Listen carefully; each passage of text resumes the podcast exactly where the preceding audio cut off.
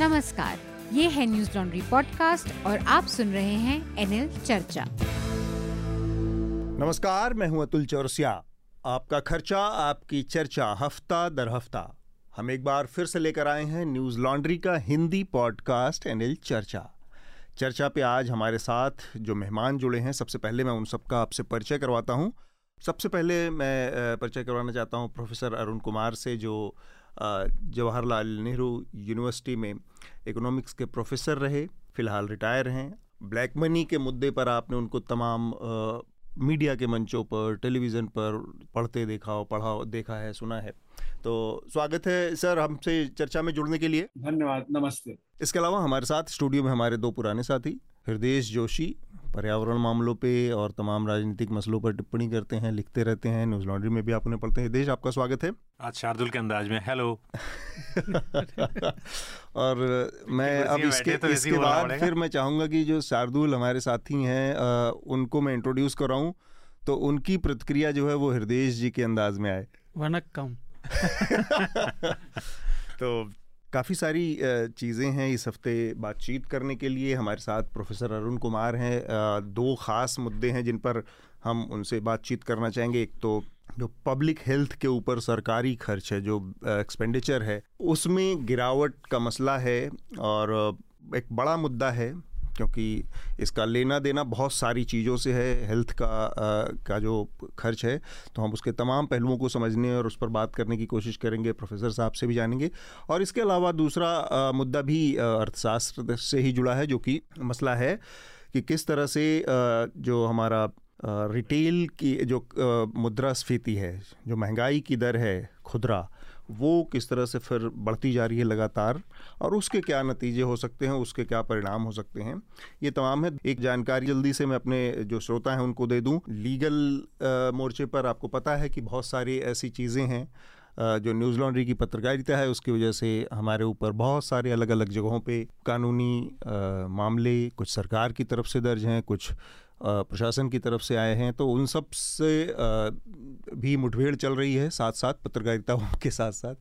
तो हमारा एक लीगल फंड है जिसमें हम लोगों से हमने अपील की है कि वो हमारे इस कानूनी जो लड़ाई के जो खर्च है उसमें हमारा सहयोग करें। और अभी जो हमारा ये फंड है उसमें 2,41,000 रुपये की कमी है। तो हमारे जो शुभचिंतक हैं, जो न्यूज़ लॉन्ड्री के समर्थक हैं, सब्सक्राइबर्स हैं, उनसे उम्मीद है कि वो हमारा इस अभियान में मदद करेंगे। जो विषय हैं उनके बारे में मैं चाहूँगा शार्दुल, सबसे पहले आप हमारे श्रोताओं को एक बार जानकारी दे दें और फिर हम इसको शुरू करते हैं। जी अतुल, पहली सुर्खी वाराणसी से। बनारस में ज्ञानवापी मस्जिद में जो पूजा का मामले की सुनवाई हो रही थी, तो बनारस की अदालत ने उस केस को सुनने लायक मान लिया है। अभी तक कंटेंशन यही था कि ये केस वैलिड भी है या नहीं, इसे सुना भी जा सकता है या नहीं, तो उसे सुनना मान लिया है। इस पर आज हम समय रहा तो बात करेंगे। दूसरी भयावह घटना उत्तर प्रदेश से आई। फिर से उत्तर प्रदेश के लखीमपुर खीरी में 2 दलित बहनों को पेड़ से लटका पाया गया। परिवार ने इसे हत्या बताया और फिर प्रारंभिक जांच में बलात्कार और हत्या की पुष्टि हुई। 6 लोग इसमें गिरफ्तार हो चुके हैं जी। तीसरी सुर्खी अर्थव्यवस्था से।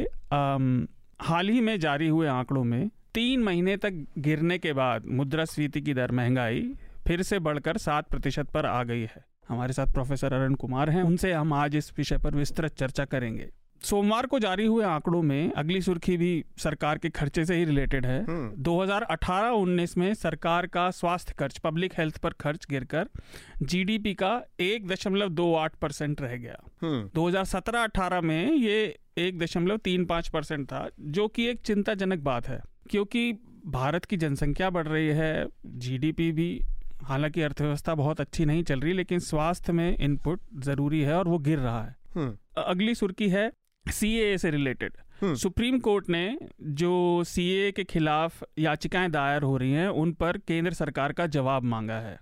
कोर्ट ने कहा कि केंद्र सरकार 4 हफ्ते के भीतर अपना जवाब दाखिल करे। 5वीं सुर्खी गुजरात से। आईपीएस ऑफिसर सतीश वर्मा, जिन्होंने इशरत जहां फेक एनकाउंटर केस की जाँच की थी, उन्हें सर्विस से डिसमिस कर दिया गया है। ये बड़ी विचित्र चीज़ है क्योंकि सतीश वर्मा जो आईपीएस हैं वो इसरत जहाँ के मामले में उन्होंने हाईकोर्ट के द्वारा जो अपॉइंट कमेटी थी, जांच कमेटी थी, उसको हेड कर रहे थे। और डिसमिसल का मतलब ये है कि उनको जो पोस्ट रिटायरमेंट सारी जो उनको मिलने वाले उनको पक्ष थे वो सारे रुक जाएंगे, पेंशन रुक जाएगी और ये सारी रिटायर हो रहे थे। हाँ, बस एक महीने बाद उनका रिटायरमेंट था। अच्छा, उनको डिसमिस करने का ऑर्डर भी दिल्ली हाई कोर्ट का है, वो अब सुप्रीम कोर्ट गए हैं। सुप्रीम कोर्ट में अपील उन्होंने अपील की है इसकी। एक कॉमेडी की जगत से सुर्खी, हाल ही में कुणाल कामरा का शो गुड़गांव में कैंसिल कर दिया गया क्योंकि उनके खिलाफ था कि उन्होंने हिंदू देवी देवताओं के खिलाफ कुछ टिप्पणियां की थी। तो उन्होंने विश्व हिंदू परिषद को कहा है कि वो बताएं कि उन्होंने ऐसा कब किया, और वो केवल सरकारों के खिलाफ बोलते हैं, धर्म और पंथ और पूजा पद्धति में वो नहीं बढ़ते। भारत सरकार की एक रिपोर्ट बताती है, और ये बड़ी चिंताजनक सुर्खी है, हम तो इस बारे में पहले भी बात करते रहे हैं। 2021 के आंकड़ों के हिसाब से भारत में 10 में से 8 सजायाफ्ता लोग अंडर ट्रायल हैं, मतलब वो उनके मामले विचाराधीन हैं, मतलब जेलों में सड़ रहे हैं। हाँ, बिना सजा के, या तो उनके पास साधन नहीं है, या मतलब आर्थिक साधन या लीगल साधन या इतनी पहुंच नहीं है कि वो अपनी जमानत ले सके। 10 में से 8 यानी 80%, ये तो बहुत ही ज्यादा है। ठीक बात। इसके आंकड़ों में भी 21%, लगभग 21% अनुसूचित जाति से हैं, 9.88 यानी लगभग 10% आदिवासी हैं, और 18% मुस्लिम हैं, यानी समाज का सबसे पिछड़ा वर्ग सबसे ज़्यादा भुक्तभोगी है। ठीक है। आखिरी सुर्खी असम से। असम के मुख्यमंत्री हेमंत बिस्वा शर्मा ने कहा कि पिछले साल मई से 4,449 परिवार जो एविक्ट किए गए हैं, उसमें एक तो उनको यह नहीं पता कि कितने विदेशी थे, और इतने परिवारों के एविक्ट किए जाने के बाद भी उन्होंने उसके कोई आंकड़ा नहीं बनाया। ये अजीब सी बात है कि लगभग 4,500 परिवार एविक्ट हो गए, लेकिन उसका कोई आंकड़ा नहीं रखा गया कि वो बांग्लादेश से आए लोग थे या अवैध कब्जे वाले थे। ठीक बात, धन्यवाद शार्दुल। 2 और सुर्खियाँ इसमें मैं बस जोड़ना चाह रहा हूँ। एक तो उत्तर प्रदेश सरकार ने एक नई ड्राइव शुरू की है जो कि वहाँ के मदरसों की जांच करेगी और उसके आधार पर फैसला करेगी कि कौन से मदरसे वहाँ पर गैरकानूनी गतिविधियाँ कहीं चल रही हैं या नहीं चल रही हैं। ये भी उस पूरी राजनीति का, हिंदूवादी राजनीति जो है भारतीय जनता पार्टी, उसका ही एक टूल है कि मदरसों के ज़रिए भी आप अपनी पॉलिटिकल मैसेजिंग देते हैं और वो कर रहे हैं। दूसरा मसला है कि एक बड़ी अंतर्राष्ट्रीय बैठक चल रही है SCO, शंघाई कोऑपरेशन ऑर्गेनाइजेशन की, जो कि समरकंद में चल रही है। समरकंद वहाँ पर एक बड़ी इसको लेकर जो उठापटक या बातचीत चल रही है ये है कि वहाँ पर प्रधानमंत्री नरेंद्र मोदी की चीनी राष्ट्रपति से मुलाकात होगी या नहीं, शी जिनपिंग से, तो वो है। मैं एक छोटी सी बातचीत जानना चाह रहा था इस पर, बस ये कि ये जो शंघाई कोऑपरेशन ऑर्गेनाइजेशन है, काफ़ी इसको लेकर बहुत हाइप, काफ़ी बातचीत है और ये सब बात कही जा रही है। प्रोफेसर अरुण कुमार, इस तरह की चीज़ों में, जैसे इस तरह के जो संगठन हैं, इनके बातचीत में एक तो ये है कि बहुत उम्मीदें भारत के नज़रिए से क्या लगाई जा सकती है, क्योंकि जब शुरू होने से पहले ही एक दूसरे किस्म की खींचतान बहुत दिख रही है कि चीन के साथ जिस तरह के रिश्ते हैं उसमें वो मिलेंगे कि नहीं मिलेंगे, और पाकिस्तान के साथ जिस तरह के रिश्ते हैं उसमें भारतीय प्रधानमंत्री, तो कोई बहुत फ्रूटफुल आउटकम्स की बजाय वो एक तरह के खींचतान का और वन अपमैनशिप का मंच बनकर रह जाते हैं, इस तरह के बड़े मंच। नहीं, देखिए, यहाँ पे ये जानना ज़रूरी है कि शंघाई कोऑपरेशन ऑर्गेनाइजेशन जो SCO है वो चीन ने बनाया था, और चीन ने इसलिए बनाया था कि वो डोमिनेट करना चाहता था एशिया में। जी, रूस, चीन, भारत, ऐसे पाकिस्तान, ऐसे देश हैं, और अब वो अपने को एक्सपैंड कर रहा है। तो यानी कि यहाँ पे चीन का एक तरह से डोमिनेशन है इसमें, बिल्कुल। और खासकर अब यूक्रेन युद्ध के बाद अभी जो हाल में खबर आई कि रूस अच्छा नहीं कर रहा है, तो चीन और ज्यादा इसमें इम्पोर्टेंट हो गया है, क्योंकि रूस भी अब चीन से मदद मांग रहा है जी। तो सवाल ये उठता है कि जिस संस्था में चीन डोमिनेट करेगा और भारत और चीन के बीच में तनातनी है, तो उसमें भारत को क्या लाभ होगा। मुझे लगता है ये चीन का एक तरह से डिप्लोमेटिक वो है कि वो बात भी करता रहता है और अपनी बात जो उसको करना है वो करता भी जाता है। तो बहुत लंबा खिलाड़ी है वो, बातचीत में आपको उलझा के रखेगा, लेकिन करेगा वो जो उसको लगता है उसके नेशनल इंटरेस्ट में है। तो जैसे बॉर्डर पे वो कोशिश कर रहा है कि भारत पे दबाव बनाए रखे। अब ये SCO की मीटिंग जरूर आई, तो उस समय थोड़ा उसने विड्रॉ कर लिया गालवान से और PP-15 वगैरह से, लेकिन सवाल यह है कि उसके करने से क्या लॉन्ग टर्म में असर होगा। तो मुझे लगता है लॉन्ग टर्म में चीन वही करेगा जो उसको करना है, और वो भारत पे दबाव बनाएगा जिससे भारत कभी टॉप नेशन ना हो जाए एशिया में। वो चाहता है कि चीन ही टॉप नेशन रहे और भारत को वो सेकंड रंग पे रखेगा, थर्ड रंग पे रखेगा, पाकिस्तान से सांठगांठ करके भारत को कमजोर रखेगा, भारत पे दबाव बनाए रखेगा। तो मुझे लगता है एससीओ का जो बात है वो बाकी और संगठनों से अलग है, चाहे वो क्वाड हो, चाहे वो G20 हो, क्योंकि भारत G20 की प्रेसिडेंटशिप है इस साल, जो आने वाले साल में। तो भारत कोशिश करेगा कि उसमें उसको कुछ फायदा मिले जिससे कि उसका जो डोमिनेंट पोजीशन आए। पर एससीओ से तो मुझे लगता है कि सिर्फ एक चीज है कि पूरा का पूरा एजेंडा चीन की तरफ ना चला जाए, वही बस भारत उतना उसमें कंट्रीब्यूट कर सकता है पर उसको कंट्रोल नहीं कर सकता। जी हृदेश कुछ पूछना चाह रहे हैं आपसे? नहीं, मैं पूछ नहीं रहा था, मैं प्रोफेसर साहब की बात में जोड़ रहा हूँ जो उन्होंने बहुत इंपॉर्टेंट बात कही है कि उसको कैसे डिप्लोमेटिकली चाइना को हैंडल करना है। ये बहुत ही इंपॉर्टेंट और बहुत ही जिम्मेदारी भरा काम भारत के कूटनीतिज्ञों पर होगा, क्योंकि मैं सिर्फ मेरे को इतनी समझ इसकी नहीं है बाकी, लेकिन मैं इन्वायरमेंट की नज़र से बता सकता हूँ। जब से यूक्रेन वॉर हुआ है तब से रशिया ने गैस की सप्लाई के लिए जो बहुत ही इंपॉर्टेंट पाइपलाइन है, सबसे ज़्यादा बाल्टिक सागर से होके जर्मनी जाती है, वो ब्लॉक कर दी है। तो अब वहाँ पर प्राइस बढ़ गए हैं, तो जैसे ही प्राइस बढ़े वहाँ चीन की जितनी फर्म है उन्होंने यूरोपियन देशों में खासतौर से अपनी सप्लाई बढ़ा दी है और वो काफ़ी महंगी गैस वहाँ बेच रहे हैं। तो जो आपदा में अवसर है वो, जैसे प्रोफेसर साहब कह रहे थे, चाइना से बेहतर कोई नहीं जानता है कि वो कैसे आपदा, और ये भी कोई आश्चर्य की बात नहीं है, जैसे रशिया जो है उसके साथ चाइना जो है बात कर रहा है, उसकी मदद कर रहा है, या वो ज़रूरत पड़ने पर अमेरिका के साथ भी कर सकता है। तो इंडिया जब जाएगा और भारत के न्यूज़ चैनल जिस तरह से बात करते हैं, उनको थोड़ी गहरी समझ ना भी हो तो एक कम से कम इतनी सतही समझ तो होनी चाहिए कि चाइना के साथ कोई पिंग पोंग नहीं हो सकता, मतलब उसके साथ एक लंबी, जैसे हमने श्रीलंका की बात चल रही थी लड़ाई में, श्रीलंका जब बुरा वक्त आ गया था अभी, तो लोगों को लगा रहा था चाइना हट गया तो भैया इंडिया जाके, लेकिन वो फिर आगे जम गया है वहाँ पर और उनके their relations run very deep. तो ये राष्ट्रपति के रनिल विक्रम सिंघे का बयान भी आया है, वो काफी हद तक मतलब चाइना के साथ शुरुआत में बहुत अच्छा एक हमारे ध्यान खींचा है जो हमारे श्रोताओं को और लोगों को समझना चाहिए कि चाइना जो गेम खेलता है वो कोई एक दो दिन का गेम नहीं है, they play it very long, और ये इसके लिए बहुत स्ट्रक्चर्ड, बहुत ही लंबे समय का प्लान और दूरदृष्टि के साथ ही उसको टैकल करने की जरूरत है। कंपनियां ऐसी हैं जो, एक बात मैं कहना भूल गया था, जिन यूरोप की जिनकी चाइना की जिनकी जो डिमांड है, गैस की डिमांड है, वो 10-10 गुना बढ़ गई है। वो इसलिए भी क्योंकि उनकी शायद पहले वहाँ से नहीं खरीदते होंगे इतनी, लेकिन ये चेतावनी दी है जानकारों ने कि चाइना पे बहुत डिपेंड आप नहीं हो सकते क्योंकि उनकी इतनी कैपेबिलिटी नहीं है कि लंबे समय तक आपको इतनी सप्लाई दे पाएँ। ठीक बात। तो हम चर्चा का जो मुख्य विषय है इस बार उस पर हम आना चाह रहे थे। मैं चाह रहा हूँ कि सबसे पहले जो हेल्थ एक्सपेंडिचर है भारत सरकार का, जो स्वास्थ्य के मद में जो खर्च है उसमें जो गिरावट आई है उस पर बात करें। और जानकारी के लिए थोड़ा सा मैं बता दूं कि जो 17-18 का जो वित्त वर्ष था उसमें भारत सरकार 1.35% अपने जीडीपी का खर्च कर रही थी, और जो कि 18-19 में 1.28% हो गया गिरकर।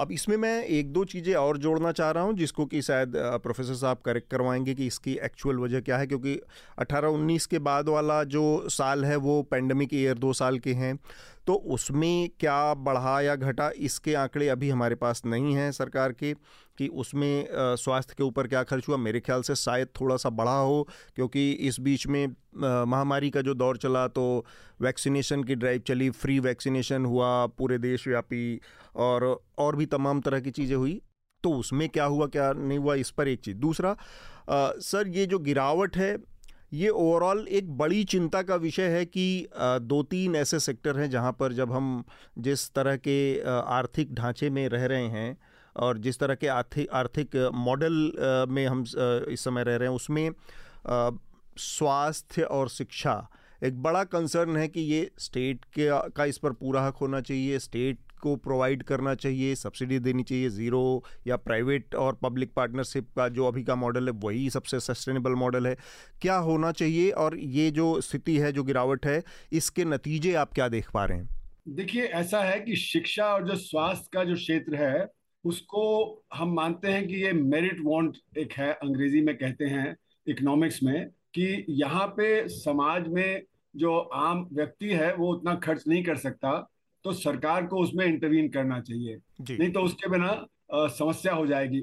और ये लॉन्ग टर्म एक तरह से इन्वेस्टमेंट है कि आपका जो लेबर है, आपके जो सिटीजन्स हैं, वो प्रोडक्टिव बने रहें जब उनको शिक्षा होगा और सही स्वास्थ्य मिलेगा। तो हमारे देश में हमने शिक्षा और स्वास्थ्य पे वो ध्यान नहीं दिया जो हमारे और जो नेबरिंग कंट्रीज हैं, जैसे साउथ ईस्ट एशिया के हैं, वहाँ पे उन्होंने शिक्षा और स्वास्थ्य पे ध्यान दिया। और ये मुझे ध्यान पड़ रहा है कि एक पर्चा लिखा था अमर्त्य सेन ने, तो उन्होंने कहा था कि जब सन 47 में हमको आज़ादी मिली, उसी समय करीब करीब बाकी साउथ ईस्ट एशिया के देशों को भी आज़ादी मिली। चीन हुआ, इंडोनेशिया हुआ, थाईलैंड हुआ, मलेशिया हुआ वगैरह। तो उन्होंने उस पर शिक्षा और स्वास्थ्य पे खास ध्यान दिया। तो जैसे कि सारे बच्चे स्कूल में जाने लगे सन 65 तक।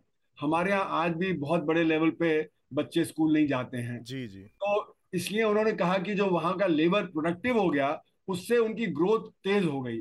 हमारे यहाँ लेबर प्रोडक्टिव इतना नहीं रहा है, क्योंकि ना हमने शिक्षा पे ध्यान दिया, ना स्वास्थ्य पे ध्यान दिया जितना खर्च होना चाहिए था। दूसरी बात ये है, जो मैं बार बार कहता हूँ कि हमारे देश में 94% असंगठित क्षेत्र है और सिर्फ 6% संगठित क्षेत्र है। असंगठित क्षेत्र में जो तनख्वाह मिलती है, जो आपको रोज के जो काम के जो पैसा मिलता है, वो बहुत कम होता है। तो इसलिए आपके पास इतना कैपेसिटी नहीं है कि आप अपना बच्चों की शिक्षा या स्वास्थ्य या परिवार का, उस पर आप ज़्यादा खर्चा कर सकें। तो इसलिए सरकार का खर्च करना बहुत ही मायने रखता है अगर हमें लॉन्ग टर्म में अपनी अर्थव्यवस्था को ज़्यादा प्रोडक्टिव बनाना है। और सरकार का जो एक्सपेंडिचर है वो तो मतलब जैसे आपने कहा, ये पैंडेमिक के पहले का डेटा है, 2018-19 का है। तो 2018-19 में गिर गया 2017-18 के कंपैरिजन में, तो वो एक सही दिशा नहीं दिखाता है।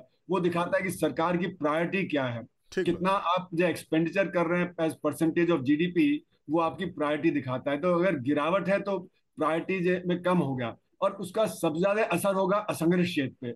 जो हमारा असंगठित क्षेत्र है, जहाँ पे कि ज्यादातर लोग काम करते हैं। अभी ई श्रम पोर्टल का डेटा आया। ई श्रम पोर्टल के डेटा में ये दिखाया कि 27.5 करोड़ जो हमारे असंगठित क्षेत्र के जो कामगार हैं, वो काम करते हैं। और उसमें से 94% ने कहा कि उनकी जो प्रति माह जो उनकी आय है वो 10,000 रुपये से कम है। तो ये दिखाता है कि कितने बड़े लेवल पे हमारे यहाँ जो आम व्यक्ति है जो असंगठित क्षेत्र में काम करता है, वो स्वास्थ्य और शिक्षा पे खर्च नहीं कर सकता। सरकार को ये बढ़ाना ही चाहिए। पर जैसे आपने कहा कि 2021-22 में पैंडेमिक आ गया। पैंडेमिक के दौरान खर्चा स्वास्थ्य पे काफी तेजी से बढ़ा है, लेकिन अभी जो आंकड़े जो आए हैं वो दिखाते नहीं है। तो जैसे आपने सही कहा कि वैक्सीनेशन पे खर्चा बढ़ा, बाकी और चीज़ों पे, ऑक्सीजन पे, बाकी जो दवाओं वगैरह पे, सब पे खर्चा बढ़ा। और दूसरी बात जो सरकार ने किया अपने बजट में, कि जो स्वास्थ्य का खर्चा था उसके साथ और खर्चे भी जोड़ दिए, जैसे पीने का पानी हुआ, बाकी और चीज़ें। और दिखाया कि उन्होंने 2.5 लाख करोड़ रुपया खर्च किया 2020-21 में, और फिर उसको काट के उन्होंने करीब फिर दिखाया कि 85,000 करोड़ रुपए का खर्च आया है। तो 85,000 करोड़ भी पहले से तो ज्यादा है। और दूसरी बात यह कि स्टेट्स का खर्चा इसमें जोड़ना पड़ेगा, क्योंकि ज्यादातर जो हेल्थ का और एजुकेशन का खर्चा है वो स्टेट्स के जरिए से होता है। तो अभी जो आंकड़े हैं वो मुझे लगता है कि इससे काफी ज्यादा रहेंगे, लेकिन पैंडेमिक था, इस समय तो जरूरत और भी ज्यादा थी। तो जितना खर्च करना चाहिए उससे और ज्यादा खर्च मेरा मानना है कि होना चाहिए। दूसरी बात यह कि जो बहुत सारा खर्चा जो हमारे डेटा में आता है, वो अमीर लोगों का खर्चा या मिडिल क्लास का खर्चा आता है, क्योंकि वही लोग प्राइवेट अस्पतालों वगैरह में जाते हैं और वो प्राइवेट उससे अपना जो लेते हैं, या इंश्योरेंस से लेते हैं, या वो CGHS वगैरह से लेते हैं। तो वो जो खर्चा है वो अगर हम जो इसमें से निकाल दें, तो असंगठित क्षेत्र पे जो खर्चा हो रहा है, गरीब आदमी पे खर्चा हो रहा है, वो मुझे लगता है और भी कम होगा। राइट। तो डॉक्टर साहब ने जो बात कही, मैं जो श्रोताओं के लिए और थोड़ा आसानी करके बता दूं, उन्होंने बहुत इंपॉर्टेंट बात की और ध्यान खींचा कि जो बजट निर्मला सीतारमण जी ने पेश किया था और कहा था कि हमने बजट एलोकेशन बढ़ाए हैं हेल्थ के लिए, एक्चुअली वाटर सैनिटेशन का जो है वो बजट उसमें जोड़ दिया गया। तो नेचुरली आपने क्लब कर दिया दो बजट को, तो वो बजट ज़्यादा दिखाई देगा। मैं प्रोफेसर साहब आपसे एक सवाल पूछना चाहता हूँ। सर, ये जो डेटा आए हैं ये नेशनल हेल्थ अकाउंट एस्टिमेट के हैं, इसमें NSS के सर्वे सर्वे को भी, अगर मैं गलत नहीं हूँ, तो इस्तेमाल किया जाता है। और जो ये कह रहे हैं कि लोग अपने ऊपर खर्चा स्वास्थ्य का कम कर रहे हैं और सरकार का खर्चा बढ़ा है, क्या ये कहना ठीक होगा कि एनएसएस सर्वे जो किया गया था वो डिमोनेटाइजेशन के बाद किया गया था, जो एक इकोनॉमिक डिस्ट्रेस का वक्त था, तो हो सकता है लोगों ने खर्च कम, इसलिए वो परेशान हो, लेकिन इसलिए खर्च कम किया क्योंकि उनके पास पैसा ही नहीं था। इज इट, मतलब कैसा कह सकते हैं सर आप? जी हाँ, ये आपने सही कहा कि एनएसएस जो है, जो कंज्यूमर सर्वे करता है, वहाँ से डेटा आता है, और दूसरा जो नेशनल अकाउंट स्टेटिस्टिक्स हैं वहाँ पे हेल्थ पे कितना खर्चा जीडीपी का शेयर है, वो दोनों चीज़ें इस्तेमाल की जाती हैं और दोनों इंटरलिंक्ड हैं आपस में। तो जो नेशनल अकाउंट स्टेटिस्टिक्स है, जहाँ पे जीडीपी का एस्टिमेशन किया जाता है, वहाँ पे अलग अलग क्षेत्रों में कितना खर्चा हो रहा है वो दिखाया जाता है। तो ये बात सही है। और दूसरी बात जो आपने कहा कि जो असंगठित क्षेत्र है वो बड़ी बुरी तरह से धराशायी हुआ है नोटबंदी के बाद, क्योंकि नोटबंदी ने सबसे ज्यादा असर उस पर किया, और फिर जीएसटी ने किया, क्योंकि जीएसटी से भी असंगठित क्षेत्र डील नहीं कर पाता है। और मैं उस समय के एक वो प्रेशर कुकर इंडस्ट्री के चेयरमैन हैं श्री जगन्नाथन, उनका 2018 का बयान आपको बताता हूं। उन्होंने कहा कि हम 30 यूनिट हैं प्रेशर कुकर इंडस्ट्री में, 5 बड़े इकाई हैं और 25 छोटे इकाई हैं, और उन्होंने कहा हम 5 जो है बहुत तेजी से बढ़ रहे हैं, हमारा डिमांड 24% बढ़ रहा है। और फिर अगले सेंटेंस में उन्होंने कहा वो वजह यह है कि जो 25 असंगठित क्षेत्र के यूनिट्स हैं वो इससे जीएसटी से कोप नहीं कर पा रहे हैं, इसलिए डिमांड हमारी तरफ शिफ्ट हो गई है। इस तरह की खबर आपको सब जगह से आ रही है, जैसे कि ई कॉमर्स में बहुत ज्यादा डिमांड बढ़ रही है, वो 30-40% बढ़ रहा है, तो किसके उस पर बढ़ रहा है? जो हमारा जो बगल में जो हमारा स्टोर है, नेबरिंग स्टोर से डिमांड कम हो रही है और वो डिमांड इधर जा रही है। हिंदुस्तान यूनिलीवर की रिपोर्ट जून में आई, उसमें बताया कि हमारा मार्केट शेयर बढ़ रहा है क्योंकि छोटी इकाइयां डील नहीं कर पा रही हैं। तो बहुत बड़े लेवल पे हमारी जो डिमांड है वो असंगठित क्षेत्र से संगठित क्षेत्र में शिफ्ट कर गई है 2016-17 के बाद, और जो असंगठित क्षेत्र पिट रहा है तो वहाँ पे लोगों के पास पैसा नहीं है। आपने देखा पैंडेमिक के दौरान डॉक्टर उपलब्ध नहीं था, अस्पताल नहीं था, बाकी फैसिलिटी नहीं थी, खासकर टियर 2, टियर 3 टाउन्स में और जो गाँव है वहाँ पे, तो बहुत सारे लोग मर गए, वो इलाज नहीं करा पाए। अगर वो इलाज करा पाते होते तो खर्चा जो कुछ करते तो ज्यादा होता। एक दूसरी चीज जो मैं जोड़ना चाहता हूँ इसमें, कि जो हमारा अमीर तबका है वो तो अब विदेश जाता है अपना इलाज कराने, वो खर्चा मुझे लगता है कि इसमें आता ही नहीं, और सबसे ज्यादा खर्चा तो उसी का होता था। तो अगर वो खर्चा जब अब हमारे डेटा में नहीं आ रहा है, तो इसलिए हमारे आंकड़े वो पहले के कंपैरिजन में सही नहीं निकलेंगे। तो आंकड़ों की सैंक्टिटी पर भी एक सवाल जैसा है, ये इसलिए भी महत्वपूर्ण है जिस विषय पर हम बात कर रहे हैं, क्योंकि एक बात मेरे ख्याल से 2-3 हफ्ते 4 हफ्ते पहले हृदेश ही यहीं पे आप जिक्र कर रहे थे कि ये जो खर्च है इसको अक्सर लोग बहुत सतही तरीके से देखते हैं। मसलन पार्लियामेंट में एक मंत्री जी ने जैसे जो फूड ग्रेन का मसला था तो उस पर कह दिया था कि ये मुफ्त का जो दे रहे हैं, फ्री का जो दे रहे हैं, उस पर धन्यवाद देना बनता है। तो ये जो इन्वेस्टमेंट सरकार करती है अपने नागरिकों के ऊपर, वो उसको और थोड़ा सरल तरीके से समझने की ज़रूरत है कि ये जो इन्वेस्टमेंट हो रहा है, ये इसका रिटर्न किसको मिलता है, और रिटर्न इसी सरकार को मिलता है, इसके ज़रिए इस देश को मिलता है, इस देश के संसाधनों को या जो इंफ्रास्ट्रक्चर है उसको मिलता है। किसी को लूले लंगड़े, कमज़ोर, बीमार और इस तरह के कृषकाय मैन पावर से किसी को कोई फ़ायदा नहीं होने वाला है। तो उसकी सुरक्षा की, उसके स्वास्थ्य की और उसके शिक्षा की, ये तीनों में इन्वेस्टमेंट सरकारों की जिम्मेदारी इसलिए भी बनती है कि वो ही मैन पावर है जो फिर बाद में रिटर्न देता है इस देश को, चाहे मजबूत हो या जिस भी रूप में आगे सामने आएगा भविष्य में। तो इसलिए ये स्वास्थ्य में और इसलिए ये जो शिक्षा के क्षेत्र में जो इन्वेस्टमेंट है, इसमें घटाव या बढ़ाव के बारे में हमें बात करनी चाहिए, इस पर बारीक नज़र रखना चाहिए। हृदेश कुछ और जोड़ना चाह रहे हैं? प्राइवेट प्लेयर्स को और ख़ासतौर से इंश्योरेंस बेस्ड जो हेल्थ सिस्टम है उसको सरकार बढ़ा रही है, और बड़े बड़े न्यूज़ चैनल जो सोशली लिबरल हैं या अखबार, वो भी इसको आगे बढ़ाते हैं। वो इकोनॉमिकली ऐसे ही बात करते हैं जैसे फ्री मार्केट टाइप, जो फ्री मार्केट की बात करते हैं, लेकिन उनको समझना चाहिए सरकार जो इन्वेस्टमेंट कर रही है वो आपके ह्यूमन रिसोर्सेज पे कर रही है। अपने बच्चों को अगर स्कूल में अंडा दे रहे हैं या खाना दे रहे हैं तो इसलिए क्योंकि वो बीमार न पड़ें और वो स्वस्थ हों, उनको बीमारियां न हों। दूसरी बात ये कि वो कभी अमेरिका का जिक्र करते हैं जहां आउट ऑफ पॉकेट बहुत ज़्यादा खर्चा है, इंश्योरेंस कंपनियां वहां हावी हैं बिल्कुल, लेकिन वो यूरोप के उदाहरण नहीं देते। छोटे छोटे देश, फिनलैंड है, एक छोटा सा देश है, लेकिन वहाँ पर इतनी बढ़िया सुविधाएं हैं कि प्राइवेट सेक्टर आता ही नहीं है। अगर मैं एहतियात के साथ बोल रहा हूँ, शायद वो बैन है, लेकिन मैं एहतियात के साथ कह रहा हूँ, प्राइवेट सेक्टर आता ही नहीं है, तो ये स्थिति है। तो वो उदाहरण नहीं देते, कम से कम उस आपके लिए सुनिश्चित करना चाहिए कि आप कोई इंश्योरेंस कार्ड आधारित स्कीम लेके आ जाते हैं वो उसके लिए, क्योंकि जब डॉक्टर नहीं है गांव में, अस्पताल, नर्स नहीं है, कार्ड केस का कितना, हाँ, ऑक्सीजन नहीं मिल रही तो फिर कार्ड लेके वो क्या करेगा। तो ये मानसिकता से भी निकलने की जरूरत। देखिए अधिकतर बात आप लोगों ने कर दी, लेकिन एक चीज़ मैं पढ़ रहा था जब हम ये थे इसके बारे में पढ़ रहा था तो अजीब सी थी कि जो सरकार की 2017 में आई राष्ट्रीय स्वास्थ्य नीति है उसके हिसाब से उन्होंने कहा है कि 2025 तक वो इसे जीडीपी का 2.5% बढ़ाना चाहते हैं, जबकि अभी इतना कम है और गिर रहा। दूसरी बात ये कि जैसा आप लोगों ने कहा, इसको पता नहीं क्यों हमारे यहाँ कम से कम जितने कॉमेंटेटर हैं सरकार की तरफ से या वो सब इसे प्राइवेट की तरफ क्यों धकेल रहे हैं। देखिए सरकार और बहुत सारे लोग हमेशा ये कहते हैं कि भाई हम भारत सबसे युवा देश है, लेकिन अगर हमने स्वास्थ्य में और शिक्षा में, शिक्षा की तो हम अभी बात भी नहीं कर रहे, हम स्वास्थ्य की कर रहे हैं, स्वास्थ्य में अगर नहीं किया तो 1.5 से 2 दशक बाद ये पॉपुलेशन बूढ़ी होगी, इसका मेजर पॉपुलेशन, और उसके पास संसाधन नहीं होंगे और ना स्वास्थ्य सेवाएं होंगी। बेसिक स्वास्थ्य सेवाएं, हर देश जो विकासशील सीढ़ियों पर आगे बढ़ रहा है विकसित की तरफ, वो हमेशा स्वास्थ्य और शिक्षा पे ध्यान देता है।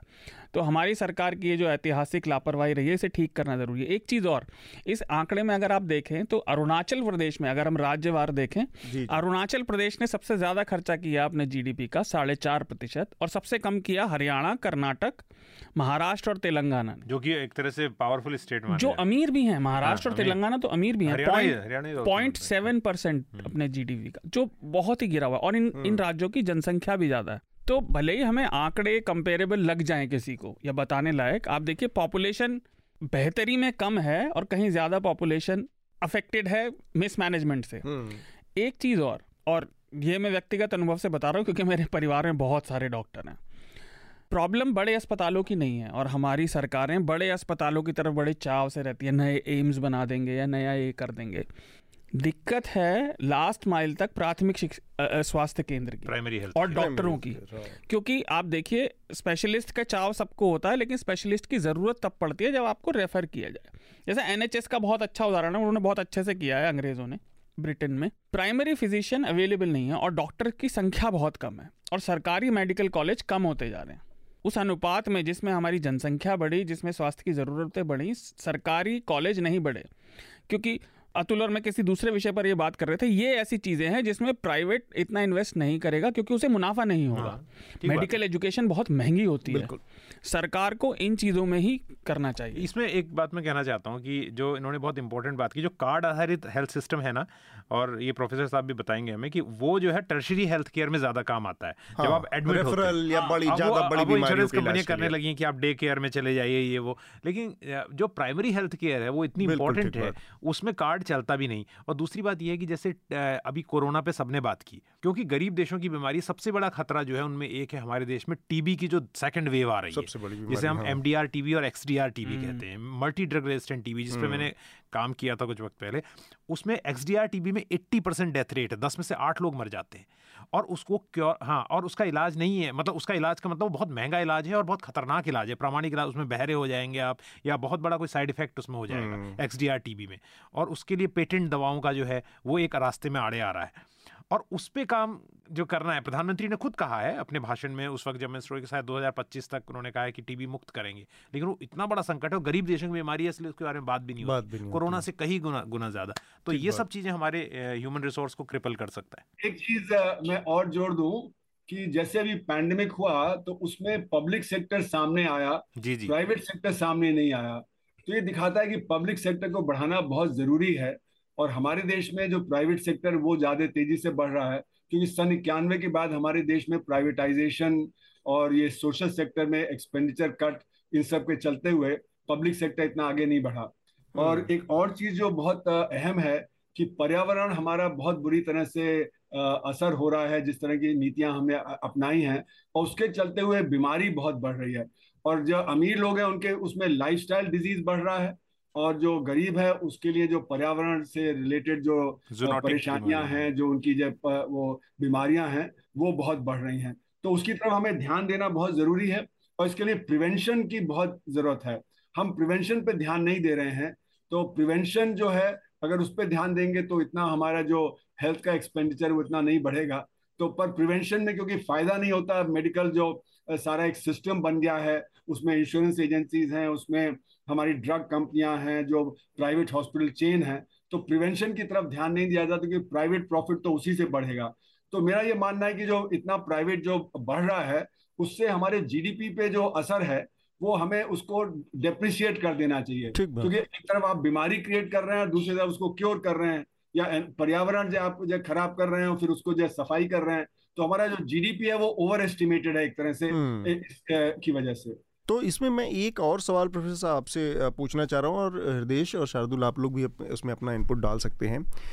मैं ये जानना चाह रहा हूँ कि कमोबेश एक मॉडल पे दुनिया का एक बड़ा हिस्सा इस समय काम कर रहा है जिसको हम कैपिटलिज्म या market, open market, free market economy कहते हैं, समझते हैं। भारत के संदर्भ में अगर हम देखें तो हृदेश ने जैसे कुछ यूरोपियन कंट्रीज़ की का जिक्र किया, लेकिन भारत के संदर्भ में वो भी एक बहुत सटीक मॉडल नहीं हो सकता क्योंकि एक छोटी पॉपुलेशन है, कंपैरेटिवली बहुत साफ़ सुथरा इन्वायरमेंट है, या उस तरह का जो बहुत डिसीज़ प्रोन इन्वायरमेंट नहीं है इंडिया के मुकाबले या गर्म क्षेत्रों के मुकाबले। तो कोई ऐसा मॉडल इसके अलावा है क्या, या जैसे चाइना का है, क्या चाइना के में हेल्थ सिस्टम ऐसा है या एजुकेशन सिस्टम ऐसा है जिसको मॉडल के तौर पर देखा जा सके, क्योंकि हमारी आबादी कमोबेश उनकी आबादी जितनी है, एक तरह के करीब करीब कल्चरली वो हैं, तो लोग फेस कर रहे हैं समस्याएं। क्या कोई ऐसा मॉडल है और जिसको कि भारत अल्टरनेट के तौर पर देख सकता है, क्योंकि ये मॉडल में तो पिछले 30 सालों में जैसा आप ही ने कहा कि लगातार एक अंतर बढ़ता गया है और प्राइमरी हेल्थ और एजुकेशन लोगों से दूर होता जा रहा है, कम से कम गरीब तबके से, जो कि बड़ा हिस्सा है। देखिए ऐसा है कि हमारे देश में दो समस्याएं हैं। हमें किसी के मॉडल को कॉपी करने की जरूरत नहीं है, हमारा अपना मॉडल खुद हो सकता है जिसमें हम स्वास्थ्य पे और शिक्षा पे ज्यादा ध्यान दें, और उसके लिए जो साधन है, देखिए साधन कम करने की वजह ये हुई कि सन 91 में हमने अपने डायरेक्ट टैक्स रेट कम कर दिए, हमारी जो कालेधन की अर्थव्यवस्था है वो बढ़ती चली गई। तो मेरे अनुमान से अगर हमारा जो देखें तो डायरेक्ट टैक्स कलेक्शन जो है वो दुनिया में बहुत न्यूनतम है, इस समय 6% जीडीपी का है, जबकि बहुत सारे डेवलपिंग कंट्रीज में भी वो 9-10% होता है, एडवांस कंट्रीज में वो 20-24% होता है। तो अगर हम डायरेक्ट टैक्स कलेक्शन अपना बढ़ा सकते होते तो इन पे एलोकेशन भी ज्यादा कर सकते थे। अभी बात ये उठती है कि हमारा तो डेफिसिट है, जब डेफिसिट है तो हमको तो जब खर्चा कम करना है तो सबसे पहले खर्चा हम कहाँ कम करते हैं, सोशल सेक्टर एक्सपेंडिचर पे, एजुकेशन पे, हेल्थ पे, ड्रिंकिंग वाटर पे, चाइल्ड वेलफेयर वगैरह पे, इन्हीं चीजों पे सबसे पहले कम किया जाता है खर्चा। और दूसरी तरफ हमारा डेफिसिट जो ज्यादा होता था तो इसलिए हमने बोरोइंग बहुत की। तो सबसे बड़ा जो आइटम हमारे बजट में होता है रेवेन्यू आइटम वो होता है इंटरेस्ट पेमेंट। तो एक तरफ से आप पैसा बोरो कर रहे हैं, दूसरी तरफ से आप इंटरेस्ट पे कर रहे हैं, तो हमारा और कम हो जाता है। काले धन की अर्थव्यवस्था के चलते जो मेरे अनुमान से 2012-13 में 60% हो गया था जीडीपी का, अगर वो टैक्स नेट में आता तो हमें 24% अतिरिक्त टैक्स जीडीपी रेशियो मिलता, 24% अतिरिक्त मिलता तो हम अपना जो हेल्थ का खर्चा वो 5% जीडीपी का कर सकते थे, और जो एजुकेशन का खर्चा है जो 4% से ज्यादा नहीं जाता वो हम 10% ले जा सकते थे। तो मलेशिया वगैरह ने यही किया था कि उन्होंने शिक्षा पे 10% जीडीपी का खर्च करना शुरू कर दिया, स्वास्थ्य पे उन्होंने ज्यादा खर्च करना शुरू कर दिया। तो वो जो है वो हमारी प्रायोरिटी दिखाता है कि हमारी प्रायोरिटी क्या है। हमारे देश में फ्यूडलिज्म कूट कूट के भरा हुआ है। जो आप सूटेबल बॉय देखें तो उसमें कांग्रेस की जो पॉलिटिक्स थी सन 50 के दशक में, तो कहते थे गरीब को पढ़ाना नहीं चाहिए, और ये मैंने देखा जब मैं होशंगाबाद में रूरल डेवलपमेंट कर रहा था 77 में, तो वहाँ का जो लैंडलॉर्ड था वो हमें कहता था कि अगर आप बच्चों को पढ़ा देंगे, इन बच्चों को, गरीब बच्चों को, तो मेरा गड़रिए का काम कौन करेगा मुफ्त में, खेत में मजदूरी कौन करेगा उनके। तो हमारे यहाँ जो जो जो लीडरशिप है वो बहुत फ्यूडल रही है, और उसकी जो प्रायोरिटी गरीब लोगों को हेल्थ और एजुकेशन में नहीं रही है। और इसलिए मेरा ये मानना है कि हमारा जो माइंडसेट चेंज होना चाहिए। माइंडसेट जब बदलेगा कि हमें शिक्षा और स्वास्थ्य पे ज्यादा तवज्जो देनी है तो हम ये करेंगे, हमें कहीं से मॉडल लेने की जरूरत नहीं है। और हाँ, ये जरूरत है कि कैपिटलिज्म जो मॉडल है उसमें जो प्राइवेटाइजेशन का दौर चला है 1990 के बाद, जब से सोवियत यूनियन का कोलैप्स हुआ है, तो उसके चलते हुए प्राइवेटाइजेशन अब एक अहम मुद्दा हो गया है, ना कि पब्लिक सेक्टर। तो पब्लिक सेक्टर रिट्रीट किया है, प्राइवेट सेक्टर आगे बढ़ा है। हमें पब्लिक सेक्टर पे दोबारा जो है वो ध्यान देना पड़ेगा, खासकर शिक्षा और स्वास्थ्य के क्षेत्र में और सोशल सेक्टर के क्षेत्रों में। ठीक, तो आपने चाइना के मॉडल की बात की और पूछा कि क्या सीख सकते हैं। मैं तुरंत इसमें कोई बहुत विस्तृत टिप्पणी नहीं कर सकता, लेकिन अगेन एनवायरमेंट की नज़र से बताता हूँ, एनवायरमेंट का हेल्थ से बहुत बड़ा रिलेशन है। तो चाइना इस वक्त दुनिया में पोल्यूशन के मामले में और ग्लोबल वार्मिंग कार्बन इमिशन के मामले में सबसे बड़ा ऑफेंडर है। ठीक है, उसके इमिशन अमेरिका के भी लगभग 1.5 गुना इमिशन उसके हैं, और अमेरिका और चाइना के मिला के 40% इमिशन से ज़्यादा बनते हैं। जी जी, तो अब लेकिन फिर भी जो चाइना के पावर प्लांट हैं, जैसे इंडिया SO2, हमने न्यूज़ लॉन्ड्री पे ये स्टोरी मैंने लिखी थी कि सल्फर डाइऑक्साइड का सबसे बड़ा उत्सर्जक जो है वो भारत है, हॉटस्पॉट यहाँ पर है, और वो सबसे खतरनाक बीमारी फैलाने वाली गैस है। चाइना ने इस गैस को शार्दुल रोकने के लिए जो FGD टेक्नोलॉजी है, फ्लू गैस डीसल्फराइजेशन, मैं ये नहीं कह रहा हूँ कि वो एब्सोल्यूट सबसे आदर्श टेक्नोलॉजी है, लेकिन उसने हमसे बहुत पहले के 1.5 दशक पहले लगा ली। उनकी हवा उस वक्त हमसे 70% ज़्यादा साफ थी, राइट। और हमारी सरकार खुद 2015 में सुप्रीम कोर्ट में कहे जाने के बावजूद बार बार कंपनियों के पक्ष में जाके खड़ी हो रही है, उनको मदद कर रही है, और अभी तक 2015 से हम 2022 में आ गए, हमारे यहाँ FGD टेक्नोलॉजी नहीं लगी। हमारे बिजली घर अभी भी उसी तरह से SO2 गैस उगल रहे हैं, और बाकी गैसों का तो आपको मालूम ही है, चाहे वो जो लैंडसेट की रिपोर्ट हो, चाहे सोगा की रिपोर्ट हो, स्टेट ऑफ ग्लोबल अफेयर, और ये सब गोल्ड रेटेड होती हैं, इनमें से ज़्यादातर रिपोर्ट्स, वो रिपोर्ट्स बता रही हैं कि 12 लाख से ज़्यादा लोग हिंदुस्तान में मर रहे हैं, चाइना में भी मर रहे हैं, लेकिन चाइना उसके लिए कुछ करता हुआ दिख रहा है। तो हम लोग को ये सोचना चाहिए कि हम ये जिस तरह से दिल्ली सरकार ने कहा ना कि हम क्या वो एक टावर लगा देंगे, फिल्टर, एयर फिल्टर लगा, अरे सोर्स पे आप नहीं रोकोगे पोल्यूशन को और आप एक कॉस्मेटिक टावर खड़ा करोगे। टावर के source your source is guzzling. वो है कि आप बीमारी को नहीं, बस ये कह रहे हैं कि बीमारी जैसा है कि दवा और खा लूंगा। इलेक्ट्रिक व्हीकल भी वही है, इलेक्ट्रिक पब्लिक ट्रांसपोर्ट हम नहीं लाएंगे लेकिन इलेक्ट्रिक कारें लाएंगे। ये क्या तरीका है? मतलब हम फ्लाईओवर बनाएंगे लेकिन हम मेट्रो को नहीं बढ़ाएंगे। तो ये जो सोच ही है, जैसा डॉक्टर साहब कहते हैं, वो फ्लॉड सोच है, हमें अपना मॉडल बनाना होगा। ठीक बात। तो शार्दुल, आपको कुछ जोड़ना है? मैं पर्यावरण पे हम बात करते रहते तो उस पे नहीं कहूँगा, छोटी छोटी 2-3 बात। एक तो जनसंख्या हमारी अब चीन से बस 3 करोड़ ही कम रह गई है, मैंने चेक की, इसी साल हम आगे निकल जाएंगे। प्रसन्नता जो है आपके चेहरे, बहुत मुझे बड़ी खुशी है, बिल्कुल।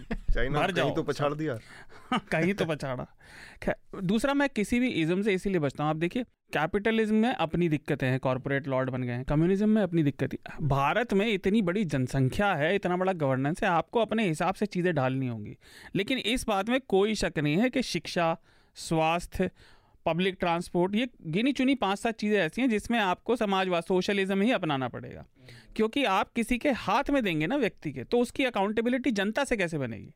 जब आप जनतंत्र चला रहे हैं तो उसकी अकाउंटेबिलिटी जनता के पास होनी चाहिए ना, हिसाब जनता के पास होनी चाहिए, पब्लिक डॉक्यूमेंट्स स्क्रूटनी के लिए। तीसरी चीज़, जैसा हृदेश ने बताया, तो आप देखिए भारत की नीतियों में लगातार है। हमने पिछली बार बेंगलोर की बात करी थी, पब्लिक सीवेज, ड्रेनेज, सैनिटेशन, इन सब में, मतलब एक वो बहुत पुरानी कहावत है, the more you sweat in peace the less you bleed in war. युद्ध की तैयारी में आप जितना समय बिताते हैं तो उतना युद्ध के मैदान में, तो फिर युद्ध होने की संभावनाएं भी घटती हैं और आने वाली हार भी बचती है। हम उसी पे सोए जा रहे हैं। एक आखिरी बात, स्वास्थ्य से रिलेटेड बहुत छोटी सी, हम ये नहीं समझते कि अधिकतर बीमारियां, जैसा आपने कहा, अगर हम सिम्टम्स को सही समय पे पकड़कर, जो प्राथमिक है और जो सबसे ज़्यादा डॉक्टर्स भी शिकायत करते हैं जो इस तरह की पोस्टिंग पे जाते हैं, कि अगर अवेयरनेस बढ़ जाए लोगों के पास, डॉक्टर्स के जाने का मतलब, लोग खुले हों, लोग आराम से डॉक्टर्स के पास जाएं, लोग उनके मन में कोई डर या शक ना हो, तो अधिकतर बीमारियां पहले पकड़ी जा सकती हैं। लोगों के मन में इतना ज़्यादा डर रहता है डॉक्टर के पास जाने का कि वो जाते नहीं हैं।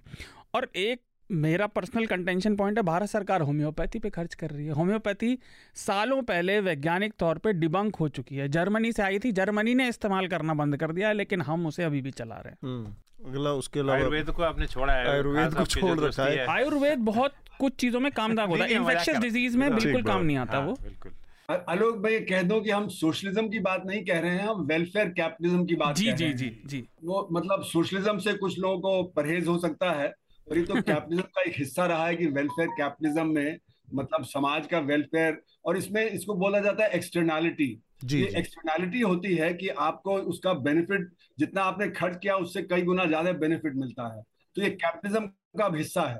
ठीक है, महंगाई इसका इसी से जुड़ा एक और मुद्दा है सर। महंगाई की दर जो है वो लगातार, खुदरा महंगाई की दर फिर से बढ़ना शुरू हुई है। 3 महीने तक थोड़ी सी गिरावट का वो था, लेकिन अपर लिमिट से ऊपर चल रही है पिछले 7 महीनों से। तो ये जो इंडिकेटर है महंगाई बढ़ने का, इसको एक अक्सर बड़ा क्लीशे में इस्तेमाल किया जाता है कि महंगाई बहुत बढ़ गई है, महंगाई बहुत बढ़ गई है, और इन आंकड़ों से, नंबर से लोगों को समझाने की कोशिश की जाती है महंगाई। पर हमेशा हर दौर में हमने देखा कि महंगाई एक बार बढ़ जाती है, फिर वो बढ़ जाती है, फिर वो उस समय का नॉर्म हो जाता है और उससे आगे ही जाती है, कभी महंगाई कम नहीं होती है। तो ये इसको मतलब कैसे समझा जाए आम आदमी के नज़रिए से कि ये जो महंगाई बढ़ रही है इसमें सरकार कर क्या सकती है? कभी ऐसा दौर कोई आया नहीं कि जब हम बढ़ी हुई महंगाई को वापस उल्टी दिशा में जाते देखें, या हम जो 80 के दशक में था वो 90 के दशक में नहीं था, जो 90 के दशक में था वो 2002 के दशक में नहीं था, और वो आज के दशक में डाटा सस्ता हो रहा है। हाँ, तो डाटा भी चूंकि अभी का फिनोमेना है तो नहीं पता कि आगे कैसा होगा, तो उसके लिए थोड़ा सा हमें इंतजार करना पड़ेगा। लेकिन बाकी चीज़ों के कंपेयर में देखें, कमोडिटी के कॉन्टेक्स्ट में देखें, तो चीज़ें बढ़ती ही हैं। तो ये जो महंगाई का जो क्लीशे या ये जो शब्दावली है, जुमलेबाजी है, ये वास्तव में इसका कुछ मतलब इसमें कोई परिवर्तन या बदलाव या इसमें रिवर्स एक्शन हो सकता है, या फिर ये एक सच्चाई है और पॉलिटिकल क्लास केवल इसको अपने पॉलिटिकल माइलेज के लिए बस एक उसमें दिखाता रहता है? देखिए, हमको समझना पड़ेगा कि दो चीजें हैं अलग अलग, एक तो दाम यानी प्राइस और एक इन्फ्लेशन यानी मुद्रास्फीति। जी, तो इन्फ्लेशन का मतलब है कि दाम किस रफ्तार से बढ़ रहे हैं। अगर इन्फ्लेशन का रेट कम हो गया तो इसका मतलब यानी कि दाम जो गिर रहे हैं उनके बढ़ने की रफ्तार, मतलब यह कि दाम कम बढ़ रहे हैं।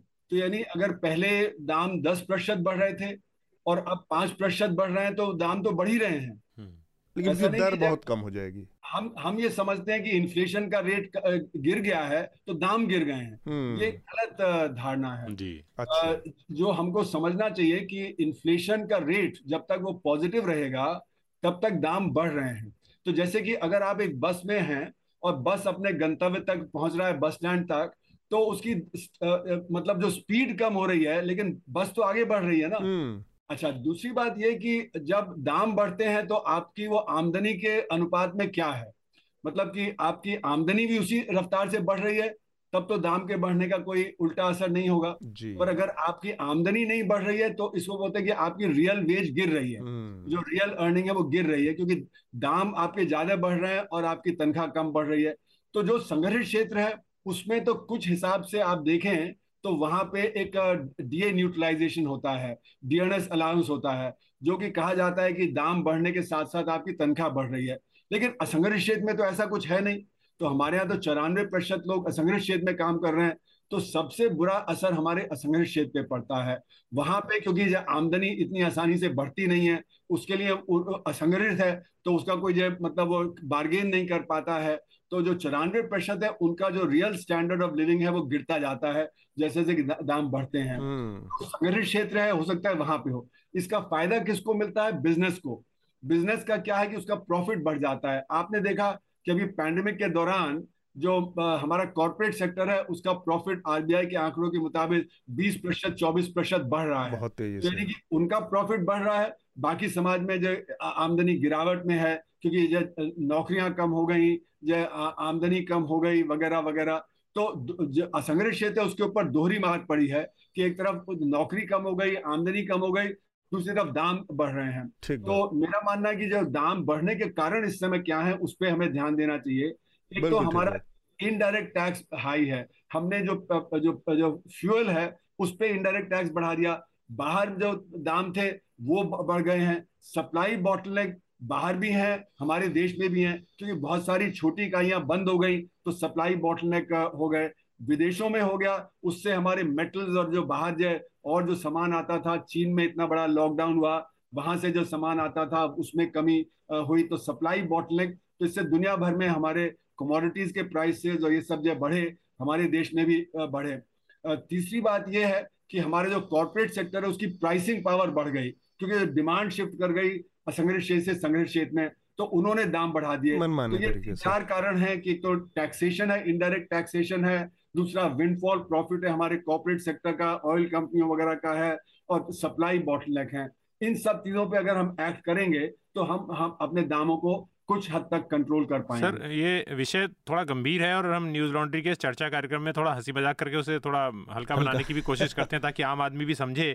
आपने बहुत महत्वपूर्ण जानकारी दी। मैं दो हल्के फुल्के अंदाज में चीज़ें पूछना चाहता हूँ सर। पूर्व वित्त मंत्री कहते रहे हैं अलग अलग मुख्तलिफ पार्टियों के कि ये महंगाई बढ़ना तरक्की का सूचक है, क्या ये सच है? और दूसरा, ये थोड़ा मेरा इसमें डिस्क्लोजर कर दूं, मेरा पर्सनल इंटरेस्ट है इस सवाल में कि होम लोन के रेट्स भी इससे बढ़ेंगे क्या सर? मेरा भी है सवाल ये, सभी का। देखिए ऐसा है कि जब महंगाई बढ़ती है तो ये माना जाता है, जो आजकल की जो नियो क्लासिकल इकोनॉमिक्स इसका वर्चस्व है, कि हमारे जो इंटरेस्ट रेट है वो आरबीआई को बढ़ा देना चाहिए जिससे कि हमारे दाम में, डिमांड में कुछ कमी आए। पर लेकिन ये तो एक काउंटर प्रोडक्टिव है क्योंकि वैसी अर्थव्यवस्था ज्यादा नहीं बढ़ रही है और फिर आप जब इंटरेस्ट रेट बढ़ाएंगे तो उससे तो दाम इतने कम नहीं होंगे जितना कि अर्थव्यवस्था में गिरावट आएगी, लोगों की आमदनी पे असर पड़ेगा। और जब इंटरेस्ट रेट बढ़ाए जाएंगे तो होम लोन वगैरह है, जो ईएमआई वगैरह है, वो तो बढ़ेंगे ही बढ़ेंगे फिर, है ना। तो दोहरी मार पड़ेगी, एक तरफ जो आपके जो अर्थव्यवस्था में गिरावट होगी, आमदनी कम होगी, रोजगार कम होगा, और दूसरी तरफ जो आपका ये जो ईएमआई वगैरह है वो बढ़ जाएगा। तो ईएमआई बढ़ने से ये है कि जो उस तरह की जो डिमांड है वो थोड़ी बहुत कम तो जरूर होगी, लेकिन जो आम आदमी है जिसने ईएमआई लिया है, जो मिडिल क्लास का है, अपर मिडिल क्लास का है, उसके ऊपर नेगेटिव असर तो होगा ही होगा। और जो आपने कहा था पहला सवाल कि ये कहा जाता है, बहुत सारे इकोनॉमिस्ट कहते हैं कि इन्फ्लेशन से ग्रोथ होती है, तो वो जो कहा गया था कैलडोर साहब ने, तो उन्होंने कहा था कि 1-2-3% का इन्फ्लेशन ठीक है, लेकिन उससे जो ज्यादा का है वो परेशानी का है। और वो जो उन्होंने कहा था वो एडवांस कंट्रीज के कॉन्टेक्स्ट में भी कहा था। हमारे यहाँ जहाँ पे कि असंगठित क्षेत्र इतना बड़ा है तो थोड़ा बहुत भी इन्फ्लेशन होता है तो उसकी अवस्था खराब होती है, लेकिन ठीक है, चलिए 1-2-3% अगर इन्फ्लेशन हुआ भी तो धीरे धीरे असंगठित क्षेत्र जो है उसको जो पा सकता है। पर जहाँ 6-8% का जो इन्फ्लेशन होता है कंज्यूमर प्राइसेस में, तो वो फिर एडजस्ट नहीं कर पाता है। हमारा जो रेजिस्टेंस है, जो हमारे एम्प्लॉयर्स हैं वो देना नहीं चाहते। जैसे कृषि का क्षेत्र है, वहां पे किसान भी परेशान है और जो उसका लेबर है वो भी परेशान है, क्योंकि किसान की आमदनी नहीं बढ़ेगी तो लेबर की भी जो आमदनी जो कम रहेगी और दाम बढ़ रहे हैं। तो इसलिए ये देखना पड़ेगा कि हमारा जो स्ट्रक्चर है अर्थव्यवस्था का वो एडवांस कंट्रीज के स्ट्रक्चर से अलग है। हमारे यहाँ इन्फ्लेशन कंट्रोल करना और भी ज्यादा अहम है बाकी देशों में। तो ये मैं कह रहा था कि आरबीआई जो है वो इन्फ्लेशन नहीं कंट्रोल कर सकता क्योंकि ये मॉनेटरी पॉलिसी का बात नहीं है। इसमें जो आपके विदेश में यूक्रेन में युद्ध हो रहा है या चीन में जो लॉकडाउन हो गया या जो आपके सप्लाई बॉटलनेक है उससे कोई असर नहीं पड़ता और यही मुख्य कारण है।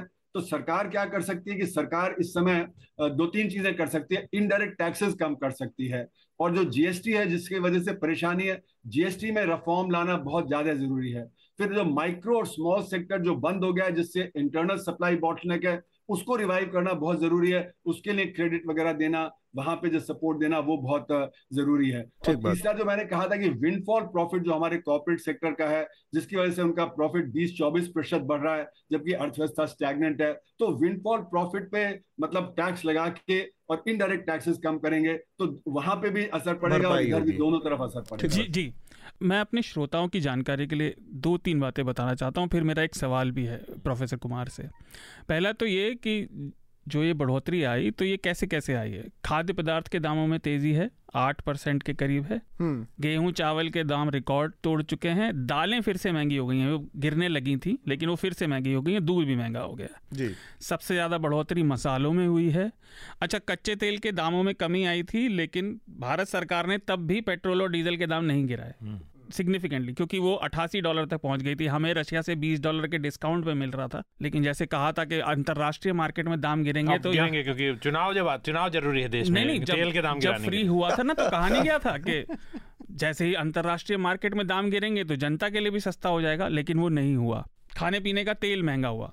मैंने ये बताया इसलिए कि प्रोफेसर कुमार ये डेटा बताता है कि राष्ट्रीय स्तर जो इन्फ्लेशन की अभी जो है वो 7% के आसपास है, लेकिन गाँवों और शहरों में लगभग दुगने का अंतर है। शहरों में मुद्रास्फीति के बढ़ने की दर 7.15% है और इसकी लगभग आधी 3 पॉइंट समथिंग गांवों की है।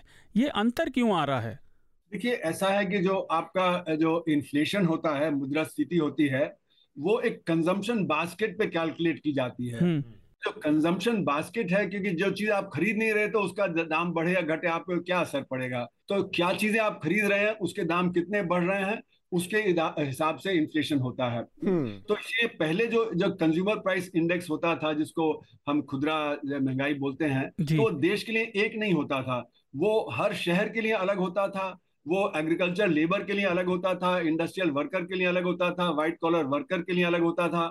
तो जैसे कि अगर आप देखें तो कोई अमीर आदमी है वो कार भी खरीदेगा, फ्रिज भी खरीदेगा, बाकी सब खरीदेगा, तो उनके दाम उसकी बास्केट में आएंगे।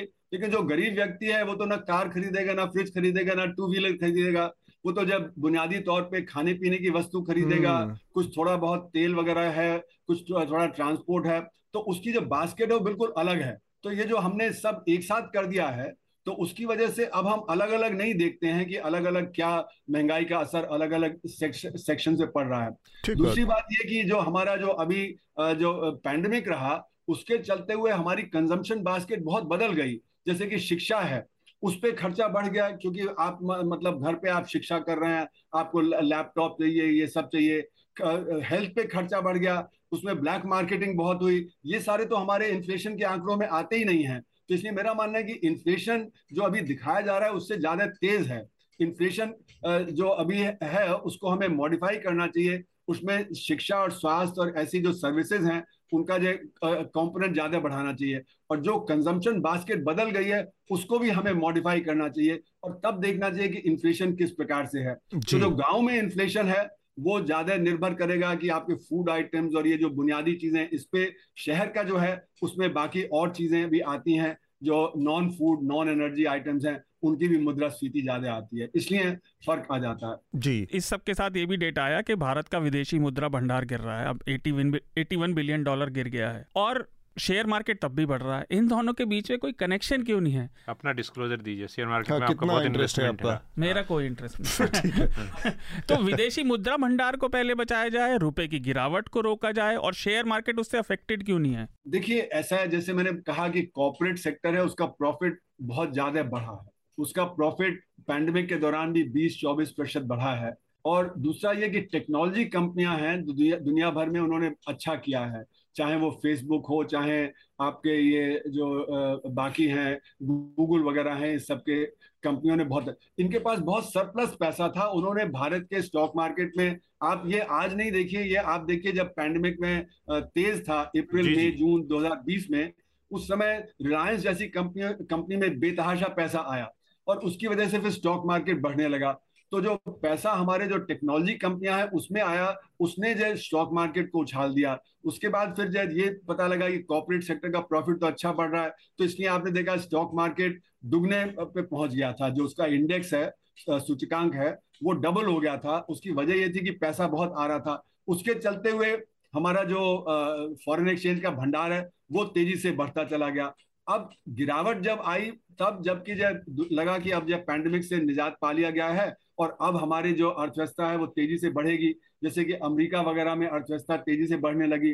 दूसरी बात यह हुई कि अमेरिका में जो फेडरल रिजर्व ने इंटरेस्ट रेट को बढ़ाना शुरू कर दिया, तो जब इंटरेस्ट रेट का डिफरेंशियल थोड़ा कम हुआ तो फिर जब कैपिटल यहाँ से जाने लगा, तो रुपए को बचाने के लिए आरबीआई ने पैसा रिलीज करना शुरू किया, डॉलर रिलीज करना शुरू किया मार्केट में, तो उसकी वजह से रुपया बहुत तेजी से नहीं गिरा। अगर वो ज्यादा तेजी से गिरता तो और ज्यादा स्पेकुलेशन होता, रुपया और ज्यादा तेजी से गिरता।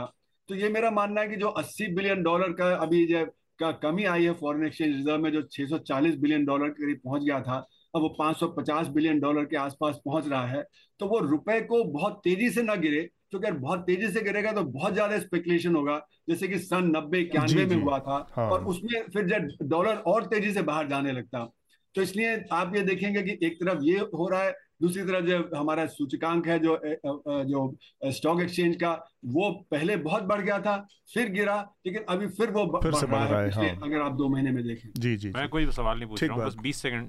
हाँ। मैं जानता हूँ कि आपका वक्त की अब कमी है। मैं डॉक्टर साहब, प्रोफेसर साहब, मैं इतना याद दिलाना चाहता हूँ श्रोताओं को कि पी साईनाथ ने अपने लेक्चर में कहा था कि market going up does not mean that peoples happiness is increasing. वो समृद्धि का उदाहरण दिया था सुनामी का, जो सुनामी आई थी तो उस वक्त साउथ ईस्ट एशिया, क्योंकि वहाँ उनको पता था कंस्ट्रक्शन होगा, तो स्टॉक उनका रिकॉर्ड हाई गया था। और वैसे ही जब 2004 में सरकार बनी थी तो उस वक्त लोगों को लगा रहे कम्युनिस्टों की मदद से सरकार बन रही है, तो मार्केट क्रैश हो गया था। मुझे यही याद है एक हेडलाइन थी न्यूज़पेपर की, इसमें क्या था, एक स्टॉक इसमें बंदा कह रहा है कि is any one there to buy it share के लिए। तो लोगों की खुशी और स्टॉक मार्केट का उछाल जो है इसमें कोई संबंध नहीं है। नहीं, मार्केट को बस ये उम्मीद होनी चाहिए कि अब खरीदारी बढ़ेगी और वो अपने आप बढ़ जाता है, उसके लिए डिस्ट्रक्शन, तूफान, तबाही, ये सारी चीज़ें पॉजिटिव हैं, तो मार्केट में वो इस तरह सेंटिमेंट आता है। हमसे बातचीत करने के लिए प्रोफेसर साहब बहुत बहुत आपका शुक्रिया। मुझे मालूम था, हमसे हमारे प्रोड्यूसर ने बताया कि आप हमसे इकोनॉमिक्स और इसी मुद्दे पर बात करने के लिए जुड़े थे, लेकिन आपको छोड़ने से पहले मैं चाहूँगा कि आप अपना रिकमेंडेशन एक हमारे श्रोताओं के लिए ज़रूर दें। मैं तो ये कहूँगा कि आज पर्यावरण सबसे बड़ा मुद्दा हो गया है और पर्यावरण जुड़ा हुआ है कंज्यूमरिज्म से। जी, कंज्यूमरिज्म जब तक चलता रहेगा तो हम अर्थ डे वगैरह टोकन सिंबलिज्म की तरफ से कर लेंगे, लेकिन हमें अपने पर्यावरण को बचाना है। नहीं तो जिस तरह से पाकिस्तान का 1/3 हिस्सा फ्लड में आ गया है, उधर चीन में सूखा पड़ रहा है, यांगसी नदी जो हमारी गंगा से बहुत बड़ी है वो एक सूखे नाले की तरह हो गई है, और इतनी फॉरेस्ट फायर हो रही है और ड्राउट पड़ रहा है। मतलब हमारे यहाँ जो गेहूं की फसल पे असर हुआ और आज हमारे जो चावल की फसल पे असर हो रहा है। तो पर्यावरण बचाना इस समय मुझे लगता है सबसे बड़ा मुद्दा है जो सबको ध्यान देना चाहिए। बहुत बहुत शुक्रिया सर, बहुत शुक्रिया बातचीत के लिए। थैंक यू प्रोफेसर कुमार, धन्यवाद। नमस्ते। नमस्ते सर, नमस्ते। हम दूसरे विषय पे जाएं, मैंने पता है वो गांवों और शहरों की मुद्रास्फीति की दर की बात क्यों कही, हाँ। और मैं चाह रहा था आप दोनों भी इस पे बोले, क्योंकि ये सामाजिक विषमता भी बहुत तेजी से लाएगा। अगर ये खर्चे और इन खर्चों की दरें और ये विकास ऐसे ही चलता रहा तो ये अलग एक प्रॉब्लम खड़ी कर देगा देश में, और वो ऑलमोस्ट हाई है। मतलब गांव और शहरों के बीच में ये एक एक एक फासला बढ़ता जा रहा है, फॉल्ट लाइन मौजूद है और जो धीरे धीरे दिख रहा है। हमारा अगला जो विषय है मेरे ख्याल से उस पर थोड़ा सा हम बात कर लें, क्योंकि बहुत महत्वपूर्ण विषय है। और कोर्ट ने, बनारस की सत्र न्यायालय ने निर्णय दिया पिछले हफ्ते एक, और उसको लेकर काफ़ी बातें कही जा रही हैं। ये मसला है ज्ञानवापी मस्जिद और श्रृंगार गौरी के कैंपस में और उसमें पूजा करने को लेकर। थोड़ा सा संदर्भ के लिए अपने श्रोताओं को मैं बता दूं कि ज्ञानवापी मस्जिद के परिसर से ही सटा श्रृंगार गौरी का मंदिर है एकदम, और उसका रास्ता एक्चुअली ज्ञानवापी मस्जिद से होकर जाता है, और जिसमें पूजा पाठ को लेकर एक याचिका 5 महिलाओं ने दायर किया था, और उनकी मांग ये थी कि इसमें साल भर हमें पूजा पाठ की इजाज़त दी जाए, आने जाने का रास्ता। अभी तक व्यवस्था ये रही कि वहाँ पर साल के एक हफ्ते कुछ दिनों में वहाँ छूट रहती थी, जिसमें जाकर वहाँ श्रृंगार गौरी की पूजा पाठ करते थे लोग। अब उनकी मांग है कि वो साल भर होना चाहिए, और उसको कोर्ट ने एक्सेप्ट कर लिया है कि इस पर विचार किया जा सकता है। ये जो कोर्ट का फैसला है इस पर एक बड़ा जो मसला विवाद है वो इसको लेकर है कि जो 1991 का वर्शिप एक्ट है, religious places of worship act है, उसके साथ एक तरह का कॉन्ट्रडिक्शन है। कोर्ट ने उसमें जो अपने जो निर्णय में कहा है वो ये कहा है कि 1993 तक यहाँ पर पूजा पाठ चल रही थी, तो इस लिहाज से कोर्ट ने नहीं, मतलब जो याचिकाकर्ताओं ने कहा है 1993 में, हाँ, कोर्ट ने उस बात को, यहाँ ठीक है, वो कोर्ट ने उस बात को दोहराया, उनकी बात को दोहराया है कि 1993 तक चूंकि यहाँ पर चल रही थी, और वो उसके बाद की बात है, प्लेसेस ऑफ वर्शिप एक्ट आने के बाद की बात है, इसलिए इस स्थान पर वो कानून लागू नहीं होता। और कई कानूनविद कहते हैं कि ये एक तरह का मनमाना इंटरप्रिटेशन भी है, लेकिन ये अब कोर्ट के दपाले में है कि वो किस किस नतीजे पर पहुंचती है, और एक लंबी कानूनी लड़ाई का रास्ता इससे खुला है। अब यहाँ से शुरू होगी बातें तो आगे, क्योंकि जो ज्ञानवापी मस्जिद की इंतज़ामिया कमेटी है अब वो ऊपर की कोर्ट में गई है, हाई कोर्ट में वो अपील कर रही है इसको लेकर। और ये तो एक तो ये है कि जो प्लेसेस ऑफ वर्शिप एक्ट है वो कहता था कि भाई उसके मुताबिक 15 अगस्त 1947 के बाद जिस स्थिति में जो रिलीजियस प्लेसेस थे या मंदिर मस्जिद उधर जहाँ जिस जो स्वरूप था उसमें कोई बदलाव नहीं किया जा सकता। एक बड़ी लड़ाई लड़के अभी निकले हैं इस देश में लोग, राम मंदिर की लड़ाई और किस तरह से उसका निर्णय हुआ, और अयोध्या में मंदिर बन रहा है इस समय, और हमारे देखते देखते तो इस तरह की चीज़ों में पॉलिटिकल एक बड़ा मोटिव रहता है। इसके बावजूद ये जो कोर्ट ने किया है, अगर लीगल नज़रिए से देखें या बतौर पत्रकार, तो मैं आप लोगों की प्रतिक्रिया बस जानना चाहता हूं इस पे, हृदेश और शार्दुल। मैं ये बता रहा हूँ कि जो कोर्ट ने जो 1991 का एक्ट आया था, प्लेसेस ऑफ वर्शिप एक्ट, वो पीवी नरसिम्हा राव के वक्त, वो बाबरी मस्जिद विध्वंस के बाद आया था ये। जी नहीं, उस दौरान जब ये पूरा माहौल 1991 में आया था, मस्जिद जो है वो 92 में गिरी थी। तो उस वक्त जब आया था तो गृहमंत्री ने इसको लाते हुए जो पार्लियामेंट में कहा था कि ऐसा माहौल है कि अब ये मामले तो कभी खत्म नहीं हो सकते देश में। तो उस वक्त ये स्थिति इस एक्ट में लाई गई कि 1947 में जो स्थिति है, नेचर ऑफ वर्शिप प्लेस जो है वो नहीं बदलेगा। और याचिकाकर्ताओं ने कोर्ट में कहा कि 1993 में इसका जो नेचर ऑफ वर्शिप था तक, यानी 1947 के बाद से इसमें पूजा नहीं की जा सकती थी। और उस वक्त जब माहौल ऐसा हुआ तो उसके बाद उसको फ्रीक्वेंसी घटा दी, महीने में एक बार या ऐसे कुछ कर दिया, साल में एक बार कर दिया। और उस कारण उस दलील को स्वीकार करके, लेकिन हमें दर्शकों को या श्रोताओं को ये बताना बहुत ज़रूरी है कि 4 ऐसे मामले हैं जो सुप्रीम कोर्ट में याचिकाएँ चल रही हैं जिसमें इस प्लेस ऑफ वर्शिप एक्ट को चैलेंज किया गया। ठीक है, अब ये कोर्ट ने भली उस वक्त सुप्रीम कोर्ट ने वापस भेजा और कहा पहले हम कोर्ट का फैसला सुनना चाहते हैं। तो अब ये महत्वपूर्ण होगा समझना, और इसलिए भी क्योंकि जब राम मंदिर का मामला था तो उस वक्त जो भी स्थिति है उसे सभी दोनों लोगों ने अब स्वीकार कर लिया था। वहाँ मंदिर बन रहा है, उसके नाम पे भले ही राजनीति हो रही है, लेकिन मुस्लिम समुदाय ने भी उसे स्वीकार कर लिया था। अब इसमें एक ही बात है, प्लेसेस ऑफ वर्शिप एक्ट और ये कानूनी स्थिति तो एक है, लेकिन जो सामाजिक सद्भाव, और आज हमने इकोनॉमी पे इतनी लंबी चौड़ी चर्चा की है, एक दिन के लिए बंद हो जाता है जब संकट होता है। तो मैं ये नहीं कह रहा हूँ कानूनी प्रक्रिया इस तरह से डिसाइड होनी चाहिए, लेकिन इसके जो प्रभाव हैं वो कोई बहुत अच्छे होते नहीं दिख रहे। अगर ये एक तरह की इसे जो एक मतलब ये कभी ना खत्म होने वाला एक पेंडोराज बॉक्स है, जो ये एंटमिल थियरी एक है ना, कि जैसे वो जो चींटियां होती हैं अपनी बॉम्बे के इधर उधर वो चक्कर लगाती हैं, चक्कर इसलिए लगाती रहती है क्योंकि वो फेरोमोन्स छोड़ती हैं।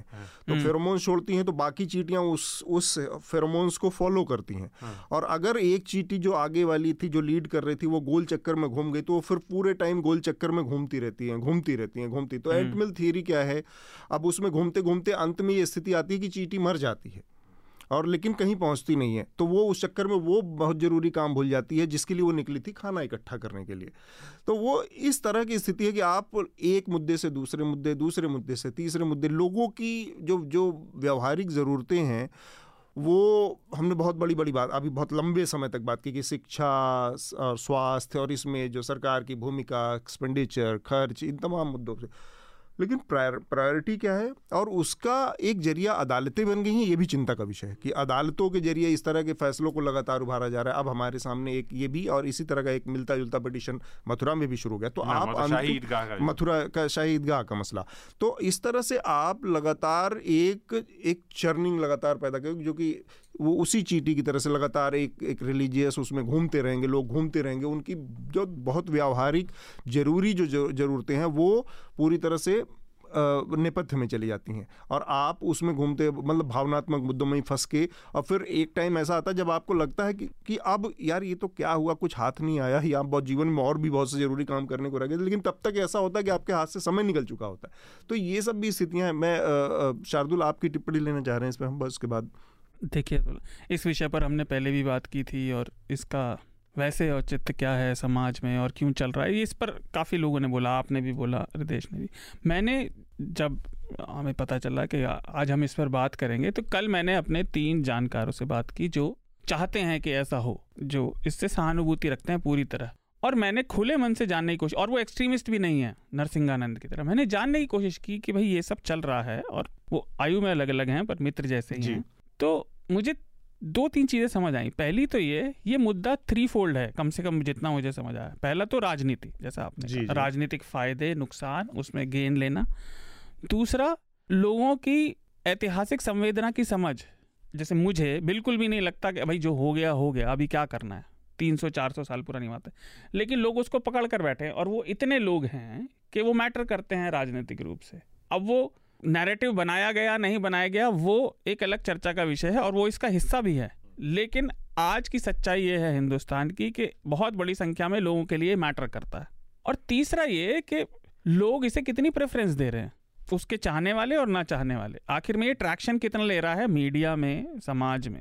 इन तीनों बातों पर उनकी बात मुझे कम से कम ये मानने लायक लगी कि भाई हम ये करवाना चाहते हैं, हम इसलिए वोट दे रहे हैं, हम ये चाहते हैं ऐसा हो, भले ही वो किसी को भी बुरा लगता हो। तो हमें अच्छा नहीं लगता सुनने में, मेरे को जान के भी बिल्कुल अच्छा नहीं लगा, लेकिन आज हम माइनॉरिटी में आ गए हैं देश के कई हिस्सों में, लोग चाहते हैं ऐसा हो। अब एक चीज़ और, 1991 का जो एक्ट था, मैं समझा नहीं, माइनॉरिटी में आ गए मतलब इतनी देश के कुछ हिस्सों में इतने लोगों की संख्या अब बढ़ गई है कि वो चाहते हैं कि मंदिर रिस्टोर किए जाएं, मस्जिद हटाकर, आस्था के मुद्दे। भाई मुझे नहीं लगता कि ज़रूरी विषय, मैं जानता हूँ आपको भी नहीं लगता, हृदेश को भी नहीं लगता शायद लेकिन शायद अब हृदेश ने यहाँ पर अपना इंटरजेक्शन दिया नहीं है अभी तक लेकिन मुझे शायद लगता है कि ऐसा जरूरी है। नहीं मैं मजाक ही कर रहा हूँ नहीं आप पूरी गंभीरता से कहिए शायद। लेकिन ये तो सच्चाई है ना कि ये लोग आज एक बड़ा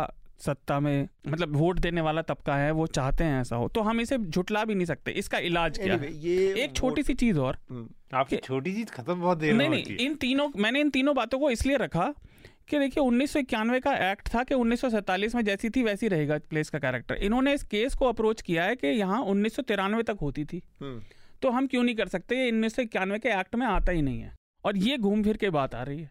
हाँ ठीक है, इसको समझाया कैसे? कानूनी लूपहोल्स ऐसे हैं जैसे कि जिसका इस्तेमाल, जिस तरीके का, जिस चतुराई का इस्तेमाल 370 हटाने के लिए किया गया कि सरकार कर सकती, जब कॉन्स्टिट्यूएंट असेंबली है नहीं कोई, हाँ। तो राष्ट्रपति शासन लगा के उसको आपने ऑथराइज कर दिया कि वही भूमिका उसकी है और आपने 370 हटा दिया। इसका इलाज क्या समझ नहीं आता?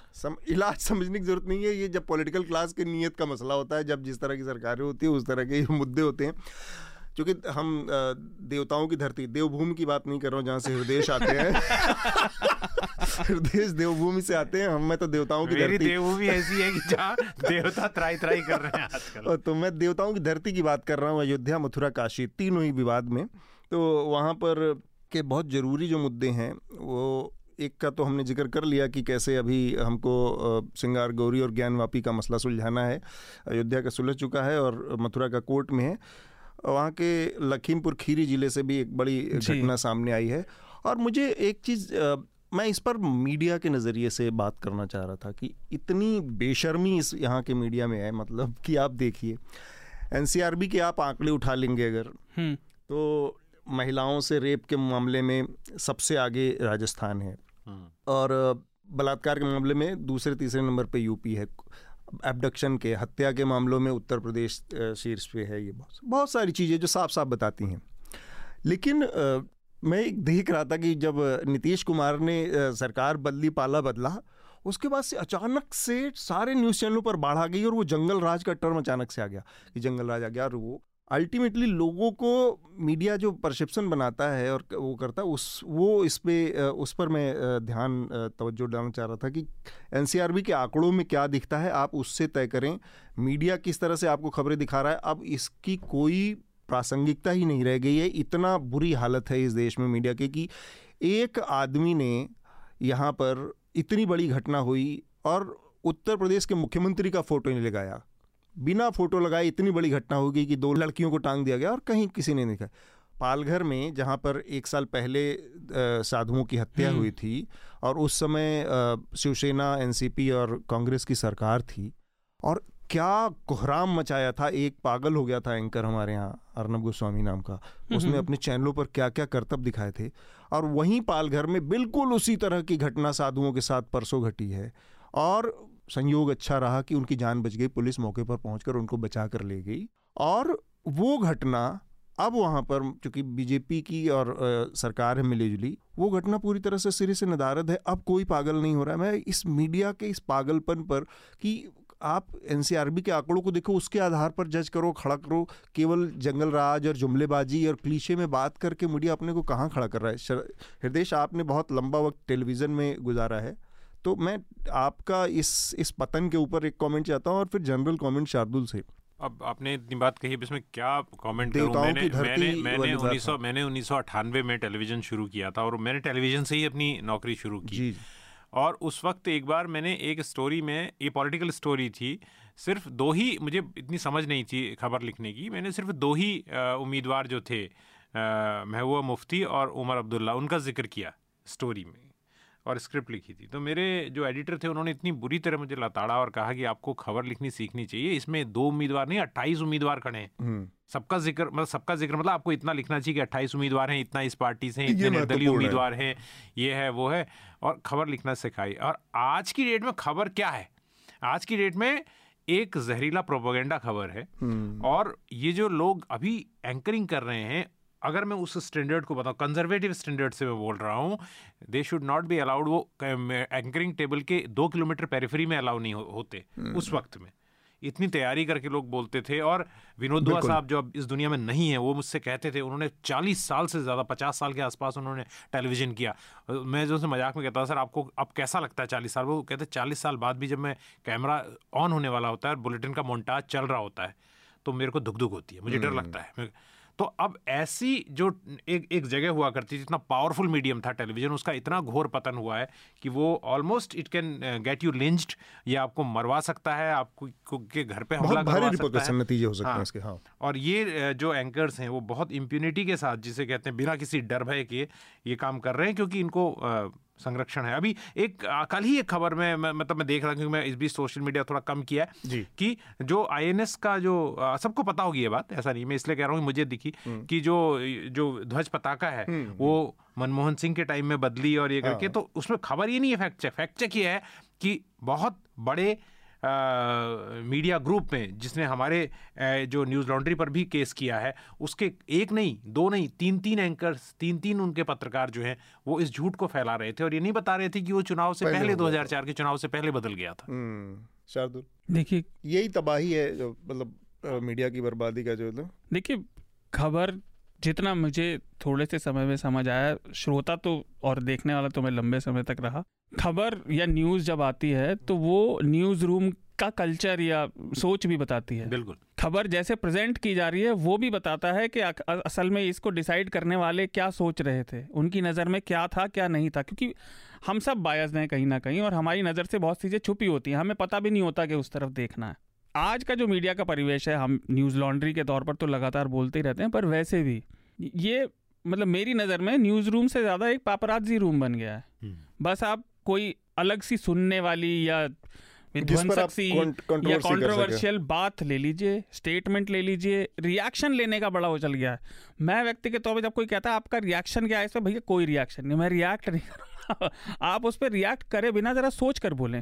बिल्कुल ठीक। और अयोध्या और ज्ञानवापी से जुड़े में आपने जो बात कही, जंगल राज का ये नैरेटिव चल रहा है, उसका एक बड़ा कारण यह है कि उन्हें यूपी से एडवर्टाइजमेंट मिलते हैं, विज्ञापन है, उनका खर्चा चलता है, वो इसलिए ऐसा नहीं करते, कोई अपने पेट पे लात नहीं मारेगा। तो वो मॉडल बदलने की बात है, इसलिए न्यूज़ लॉन्ड्री को भी सब्सक्राइब कीजिए। लेकिन दूसरी चीज़, अगर ये धर्म के मुद्दे बढ़ते रहेंगे, अब जैसे ये आया, ये मंदिर और मस्जिद के कैरेक्टर के बारे में नहीं था, लेकिन उन महिलाओं में से एक ने प्रेस में क्या स्टेटमेंट दिया, हमारे 30,000 हैं। भाई ये अंतहीन लड़ाई है, इसे आप कब तक लड़ेंगे जबकि हमारे पास सामने और मुद्दे खड़े हैं। बिल्कुल, तो इसके साथ ही हम अपनी आज की चर्चा को यहाँ पर रोकेंगे, उससे पहले रिकमेंडेशन की प्रक्रिया पूरी करेंगे। सबसे पहले मैं चाहता हूँ शार्दुल, आप अपना रिकमेंडेशन हमारे श्रोताओं को दें। मेरे 2 रिकमेंडेशन हैं, एक तो हम अभी मीडिया की बात कर रहे थे तो उसमें कॉरपोरेट कैसे जा रहा है, तो आयुष की रिपोर्ट है न्यूज़ लॉन्ड्री हिंदी पर कि न्यूज़ नेशन में कैसे पिछले कुछ समय में अंबानी रिलायंस ग्रुप ने लगभग 400 करोड़ से ऊपर 440 करोड़ निवेश किए हैं, तो उसे पढ़िए। दूसरी एक रिपोर्ट है इंडियन एक्सप्रेस की, 2 दिन पहले आई थी और वो हमारे पहले विषय से जुड़ी है, स्वास्थ्य के। भारत में आयरन डेफिशिएंसी एक बहुत बड़ा मतलब पैंडेमिक जैसा एक बहुत बड़ा इशू है, तो उसके कारण क्या हैं, सौम्या गुप्ता और पायल सेठ की रिपोर्ट है, India's great anaemia mystery. Hridesh, आपका रिकमेंडेशन? शार्दुल के साथ बैठने के बाद एक तो समस्या रहती है कि बड़ा कॉम्प्लेक्स हो जाता है, ये 2 से कम तो रिकमेंडेशन कभी लाते नहीं है, 3 भी 4 भी हो सकते हैं। हाँ, और मैं यहाँ पे बैठ के सोच रहा होता हूँ कि मैं क्या रिकमेंड करूँ, लेकिन मैंने आज पहले ही सोच लिया था जब डॉक्टर अरुण कुमार बोल रहे थे। हाँ। जो असमानता की बात हम कर रहे थे, शार्दुल ने भी इसका ध्यान खींचा और कहा कि वो गरीबी और शहरी और ग्रामीण गरीबी की इन्फ्लेशन की बात की उन्होंने। ये एक जोसेफ स्टिग्लिट्ज़ की किताब है, प्राइस ऑफ इनइक्वालिटी, बहुत ही सिंपल भाषा में लिखी गई किताब है और हर किसी को पढ़ना चाहिए इस किताब को, बहुत सिंपल भाषा में। और इसलिए है कि आप इस किताब को कहीं से पढ़ के कहीं पर छोड़ सकते हैं, क्योंकि उन्होंने उसको इस तरह से एडिट हुई है वो किताब और लिखी गई है, प्राइस ऑफ इनइक्वालिटी। मैं उम्मीद करता हूँ ये किताब हिंदी में भी इसका अनुवाद हुआ है, नहीं मुझे नहीं मालूम, लेकिन ये बताती है कि कैसे जो ये इंटेलेक्चुअल प्रॉपर्टी राइट्स के बारे में भी बताती है। ये बताती है कैसे आज सारे लोग जो है इंटरनेट पे इंटेलेक्चुअल प्रॉपर्टी राइट की बात कर रहे हैं, पर जिसने WWW बनाया वर्ल्ड वाइड वेब, उसने कभी प्रॉपर्टी इंटेलेक्चुअल कॉपीराइट की बात नहीं, IPR की बात नहीं की।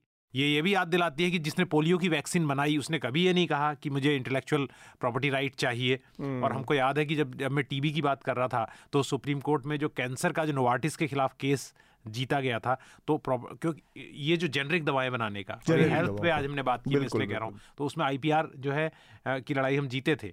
तो इस बात को समझना चाहिए कि कैसे एक इकोनॉमी चलती है और कैसे उसमें ये सारी लेयर्स होती हैं, ये समझाने के लिए इससे अच्छी कोई किताब नहीं है। ध्यान में आई थी तो मैं कहता हूँ ये जोसेफ स्टिग्लिट्ज़ की किताब, जिन्हें नोबेल प्राइज़ भी मिला था, इस किताब के लिए नहीं, शायद उससे पहले ही, प्राइज़ ऑफ इनइक्वालिटी। मेरा दो छोटा छोटा रिकमेंडेशन है। एक तो आज की टाइम्स ऑफ इंडिया में विजय गोखले ने एक ऑपेड पे लिखा, एडिटोरियल पेज पे, how Xi control his party. बड़ी मज़ेदार तरीके से उन्होंने, क्योंकि हम शंघाई कोऑपरेशन ऑर्गेनाइजेशन की बात की और उसमें चाइना की भूमिका की बात की, तो शी जिनपिंग के फंक्शनिंग, उनकी कार्यशैली और उसको फोकस करते हुए, और कैसे 2012 में सत्ता में आने के बाद से उन्होंने अपने को एकदम लगभग उस मुकाम पर पहुंचा दिया है जहां पर सिर्फ माओ को देखा जाता था इससे पहले चाइना में, तो वहां तक पहुंचने के लिए, और वो जो आयरन हैंड है उनका और एक वर्ल्ड लीडर बनने की जो वो पूरी छवि है, बड़े इंटरेस्टिंग तरीके से उन्होंने लिखा है विजय गोखले ने। हमारे फॉरेन सेक्रेटरी भी रह चुके हैं पहले, रिटायर्ड हैं। तो एक तो ये, और दूसरा एक चंदन पांडे हिंदी के साहित्यकार हैं, युवा, उनकी किताब आई है, वो मैं रिकमेंड करना चाहता हूँ, कीर्तिगान। तो आज मतलब मौजूदा समय के हिसाब से एक पॉलिटिकल वो है उपन्यास, और बहुत बढ़िया तरीके से चंदन, चूँकि नए दौर के बहुत ही प्रॉमिसिंग उनमें हिंदी के जो लेखक हैं, उनमें कथाकार हैं, उनमें गिने जाते हैं। तो ये दो चीज़ें मैं रिकमेंड करूँगा। और इसके बाद अब माइक शार्दुल के हवाले, कुछ अनाउंसमेंट। एक छोटा सा अनाउंसमेंट है, न्यूज़ लॉन्ड्री ने लकड़ी की डॉल्स बनाई हैं, हमारे जो मैस्कट हैं बीरूबल और बीरूबाला, कुछ कुछ वो रशियन नेस्टिंग डॉल जैसी दिखाई देती हैं। हमारा एक प्रयास है, तो आप हमारे मर्च स्टोर पर जाएं और भी बहुत सारी चीज़ें वहाँ और भी बहुत सारी चीज़ें हैं, लेकिन मैं स्पेसिफिक इस बारे में बताना चाह रहा था। अभी लिमिटेड स्टॉक है, ट्राई करें, अच्छी दिखती है, कम से कम मुझे तो अच्छी लगी। I am a fan of nesting dolls. तो आपने मेरा ऑर्डर मेरे को गिफ्ट करने के लिए दिया है शायद। नहीं मैं गिफ्ट नहीं करता, मैं इस मामले में बिल्कुल गरीब आदमी। तो शार्दुल, हृदेश, हमसे बातचीत करने के लिए बहुत बहुत शुक्रिया आप लोगों का, धन्यवाद, शुक्रिया। न्यूज़ लॉन्ड्री के सभी पॉडकास्ट टिचर, iTunes और दूसरे पॉडकास्ट प्लेटफॉर्म पे उपलब्ध है। खबरों को विज्ञापन के दबाव से आजाद रखें, न्यूज़ लॉन्ड्री को सब्सक्राइब करें।